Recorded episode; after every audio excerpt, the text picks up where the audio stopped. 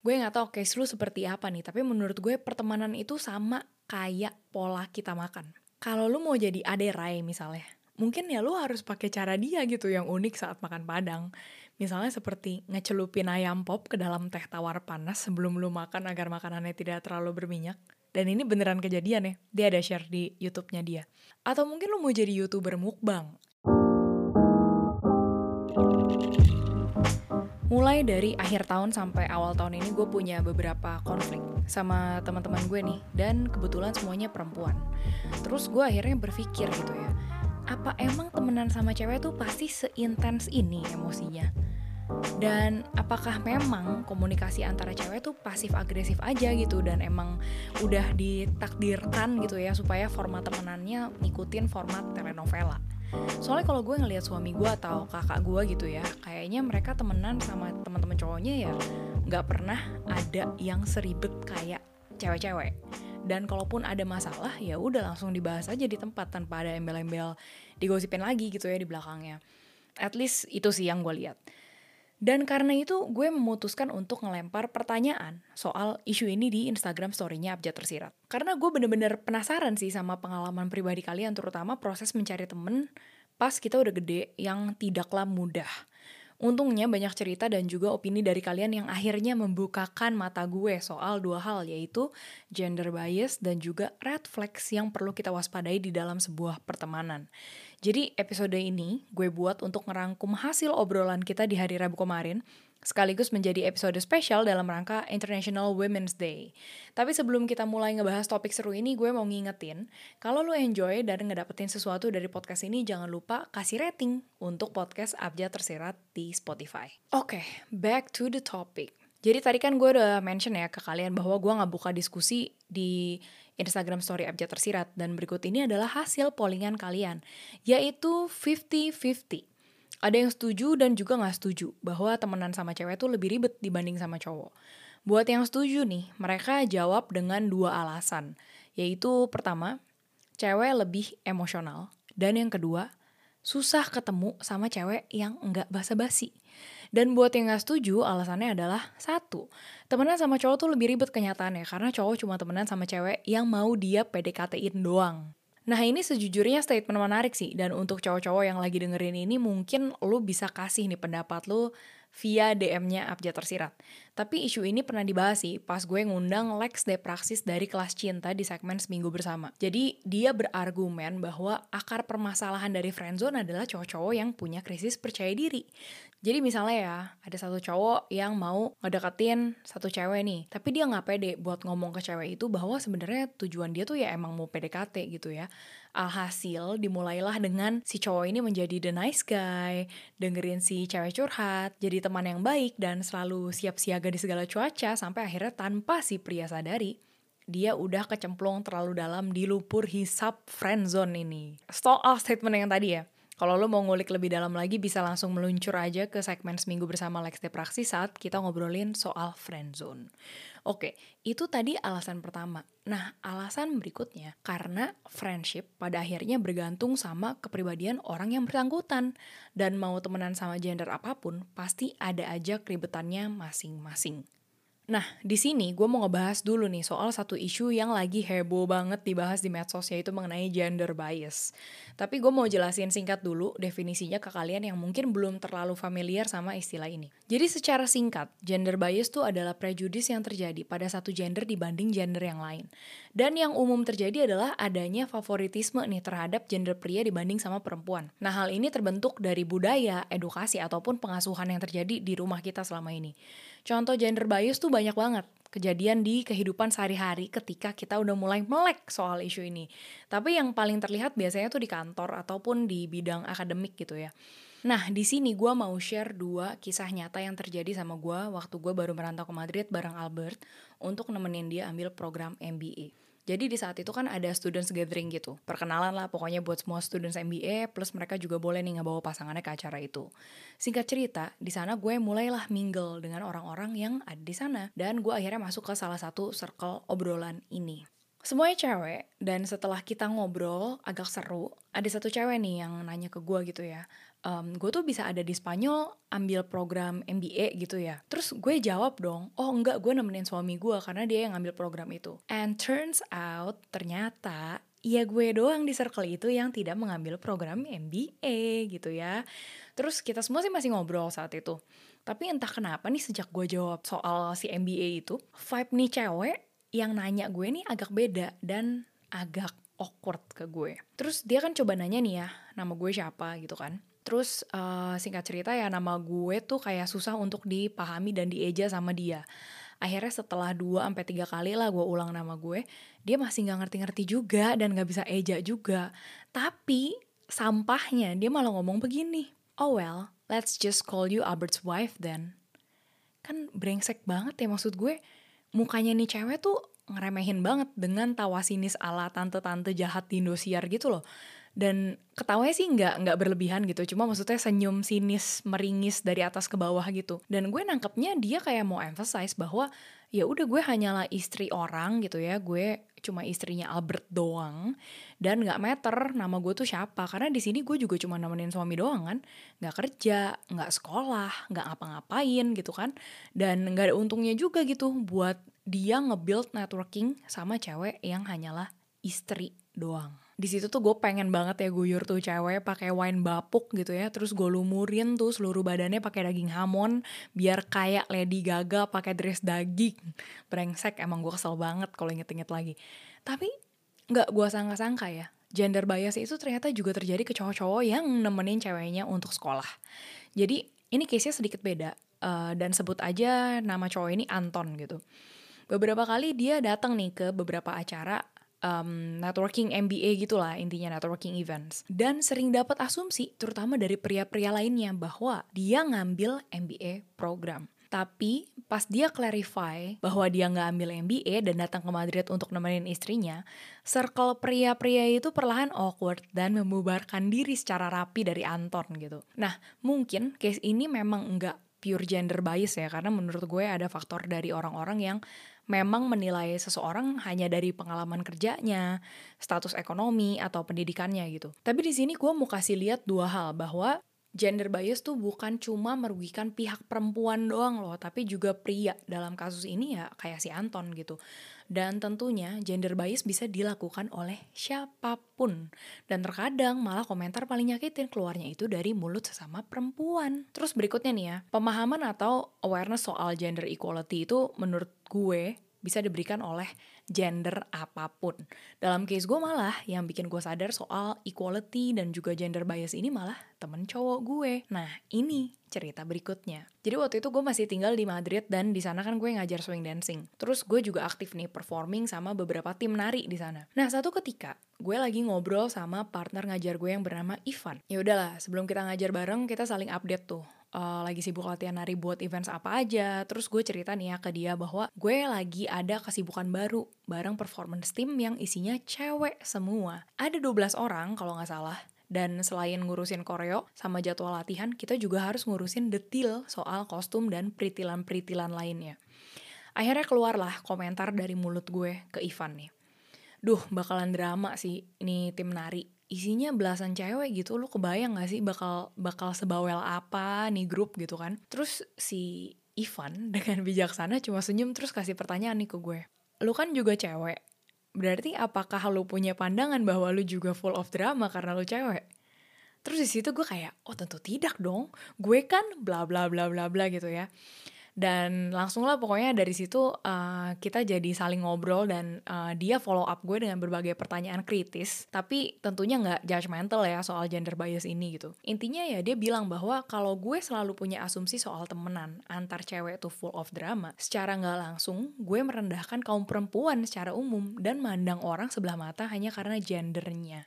Wah di situ sih aku tertampar sekali dan akhirnya gue bilang thank you ya ke si Ivan karena dia udah berani speak up soal isu ini dan bikin gue aware dengan cara yang um, bikin mikir kritis gitu ya tapi nggak menghakimi gue so obrolan gue sama si Ivan sudah terjadi lima tahun yang lalu jadi apakah sekarang gue masih mikir temenan sama cewek tuh lebih ribet dibanding sama cowok jawabannya adalah iya Masih.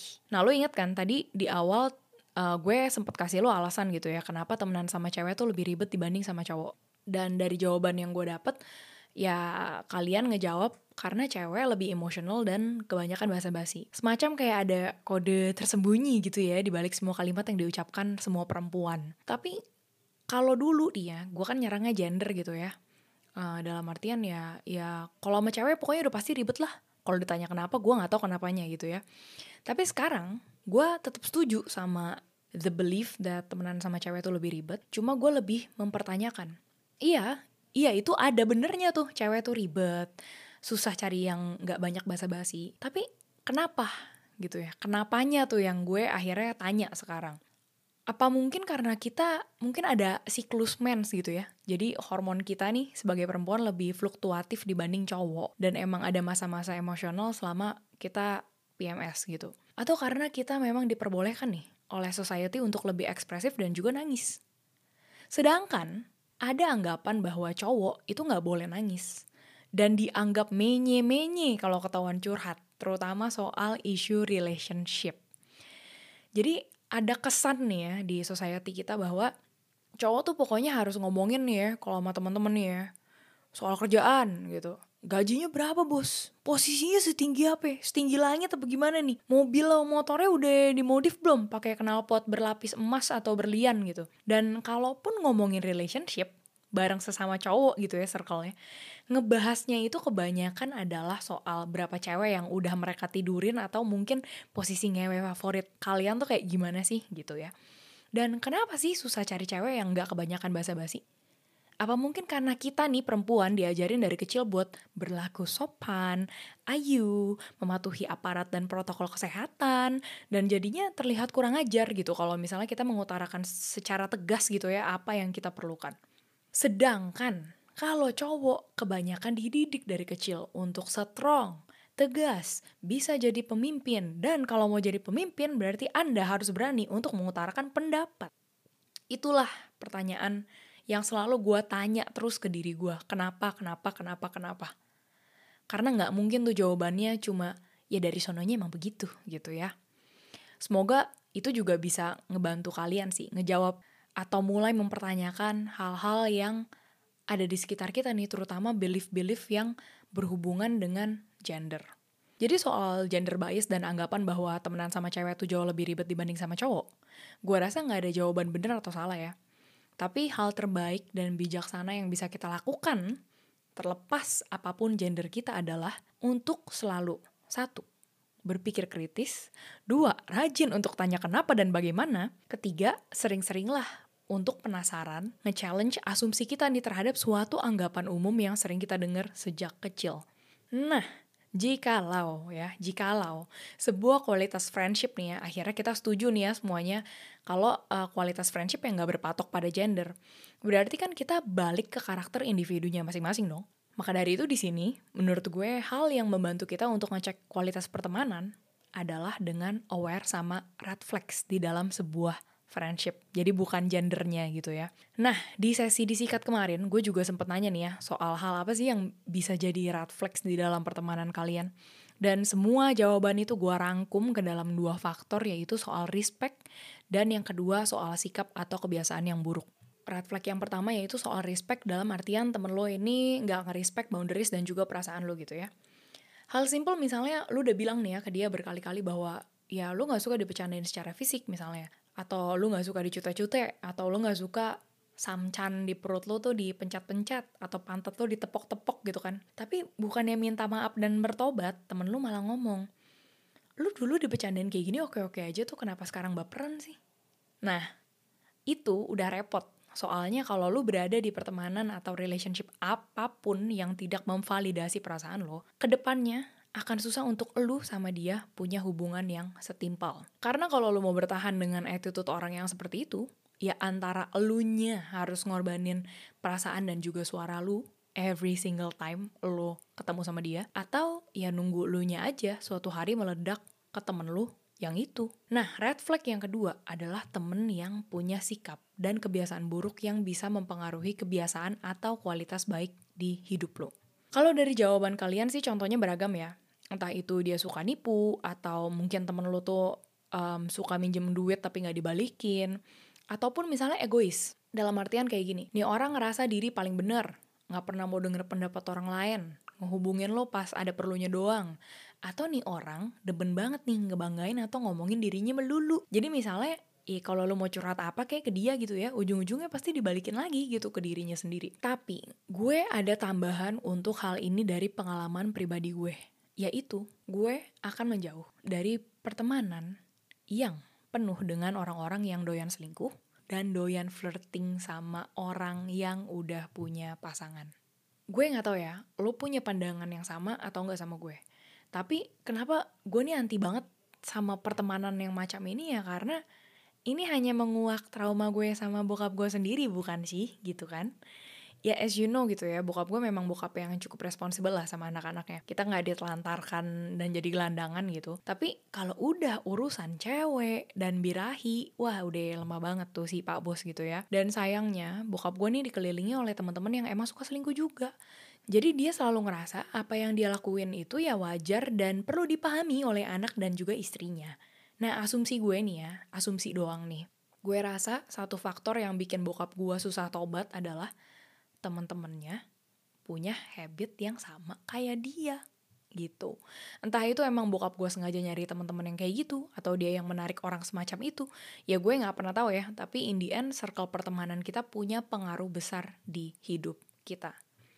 Kalau kita mau pinter sedikit nih ya, pakai embel-embel, riset membuktikan Ya menurut social psychologist Dr. David McClellan of Harvard, orang-orang yang secara rutin berkomunikasi sama lu itu menentukan as much as 95% of your success or failure in life. Dan gue pribadi juga baru aja mencabut diri dari pertemanan yang penuh dengan orang-orang yang doyan selingkuh, hobi flirting, atau bermain api nih ya tanda kutip sama orang yang udah punya pasangan. Dan terakhir, yang bercandanya juga demen banget ngebahas soal seks gitu. Gue tentu saja bukannya menabuhkan seks atau gimana gitu ya. Ya gue ngerti seks itu important, sex is fun dan itu emang jadi salah satu kebutuhan manusia. Tapi apakah harus banget nih segala sesuatu yang kita omongin jadi candaan seksual gitu? kayak nggak nggak bisa banget nih kita ngomong normal aja gitu kayak ngobrol biasa aja gitu nggak usah ngomongin soal seks gitu ya dan gue juga ilfeel banget sama circle pertemanan ini karena beberapa pihak semacam bangga gitu ya melakukan affairs dan uh, mungkin lebih parahnya bikin orang yang udah punya pasangan jadi selingkuh gitu sama dia. Terus juga kebanyakan hangout sama orang kayak gini bisa-bisa guanya juga jadi selingkuh nih kayaknya ntar lagi nih menurut gue ya. Gue terbuka aja di sini gue bukan tipe orang yang janji ke pasangan gue nggak akan selingkuh gitu. Kan ada kan orang yang kayak gak lah aku nggak mungkin banget selingkuh aku tuh cinta banget sama kamu yang kayak gitu kan. Tapi yang bisa gue janjikan dan gue tahu pasti pasti pasti adalah satu hal gue itu cuma manusia. Dan gue nggak tahu jatuhnya tuh gue di momen macam apa nih. Yang gue tahu pasti sih gue ada kelemahan. Gue tahu trigger gue apa gue tahu trauma-trauma di uh, sebelumnya tuh gue seperti apa. Jadi ya udah gue nggak usah sosok mencobai diri sendiri atau mau melukai diri gitu loh. Itu maksud gue. Dan walaupun ya lo mungkin berpendirian super teguh nggak pernah ada trust issue dan lingkungan keluarga lo tuh sangat baik gitu tapi ingatlah kamu jangan kamu arogan anak muda. Soalnya ibarat katanya nih ya lu mungkin yang dari awalnya punya kulit mulus kagak korengan lama-lama lu bisa jadi korengan juga. Kalau kebanyakan main di air got gitu ya mungkin analoginya agak aneh sih tapi ya semoga lu paham maksud gue gitu ya. Ya mungkin awalnya lu tuh emang gak terpengaruh nih, karena punya self control dan integritas yang tinggi. Tapi kalau lu, temen hangout lu nih, punya habit buruk, terutama misalnya dalam hal ini selingkuh gitu ya. Terus lu hubungannya sama pasangan lagi goyang gitu kan, udah deh tuh tinggal nunggu aja tuh iblis menerkam dari belakang karena slowly but sure lo juga akan punya habit selingkuh seperti teman-teman di sekitar lo. Jadi coba nih ya, lo lihat temen-temen yang paling sering hangout sama lo tuh punya kebiasaan kayak apa sih? Apakah obrolan kalian hanya bergantung dari ngegosipin orang lain? Atau suka ngebody shame orang atau mungkin dirinya sendiri gitu kan? Dan bukan cuma dari segi sikap doang. Tapi ada juga nih yang mungkin kebiasaannya bikin lo jadi gak peduli sama kesehatan lo sendiri. Entah itu binge eating lah, atau mungkin mereka nganggep lo gak cool karena lo rutin olahraga dan gak bisa diajak mabuk-mabukan dan begadang. Nah, Gue nggak tahu case lu seperti apa nih, tapi menurut gue pertemanan itu sama kayak pola kita makan. Kalau lu mau jadi aderai misalnya, mungkin ya lu harus pakai cara dia gitu yang unik saat makan padang. Misalnya seperti ngecelupin ayam pop ke dalam teh tawar panas sebelum lu makan agar makanannya tidak terlalu berminyak. Dan ini beneran kejadian ya, dia ada share di YouTube-nya dia. Atau mungkin lu mau jadi YouTuber mukbang yang ngelahap makanan apa pun secara berlebihan tapi ya resikonya lu bisa masuk ke dalam kategori YouTuber mukbang yang meninggal secara tragis karena Anda kebanyakan makan. Jadi, dari analogi air got, contoh menggunakan aderai dan juga YouTuber mukbang, conclusionnya adalah ini. Walau topik obrolan di dalam pertemanan pria dan wanita tuh cukup berbeda, tapi kalau soal kualitas pertemanan ya balik ke individunya masing-masing. Maka dari itu yang perlu kita perhatikan ya bukan soal gendernya saat kita temenan, melainkan ke red flags yang terjadi di interaksi lo sama orang yang bersangkutan. Dan kalau soal red flags di dalam pertemanan, pada akhirnya semua balik lagi ke lo. Lo tuh mau hidup dengan kualitas dan value seperti apa? Semua tentu perlu balance ya. Lu mungkin punya teman-teman berkualitas junk food atau kayak nasi padang yang lezat, gurih, nikmat, mudah didapat. Ya nggak salah, itu enak, itu fine, you need that. Tapi kalau lu makan itu tiap hari, kan tingkat kolesterol dalam darahmu akan melejit juga ya. Dan pada akhirnya hanya mengundang sumber masalah dari semua penyakit mematikan gitu loh. Dan pada akhirnya, gue hanya bisa membagikan satu quotes yang powerful dari salah satu motivational speaker dan self-help guru bernama Jim Rohn, yaitu You are the average of five people you spend the most time with. Dan interaksi lo sama mereka mempengaruhi 95% kesuksesan dan juga kegagalan yang ada di hidup lo.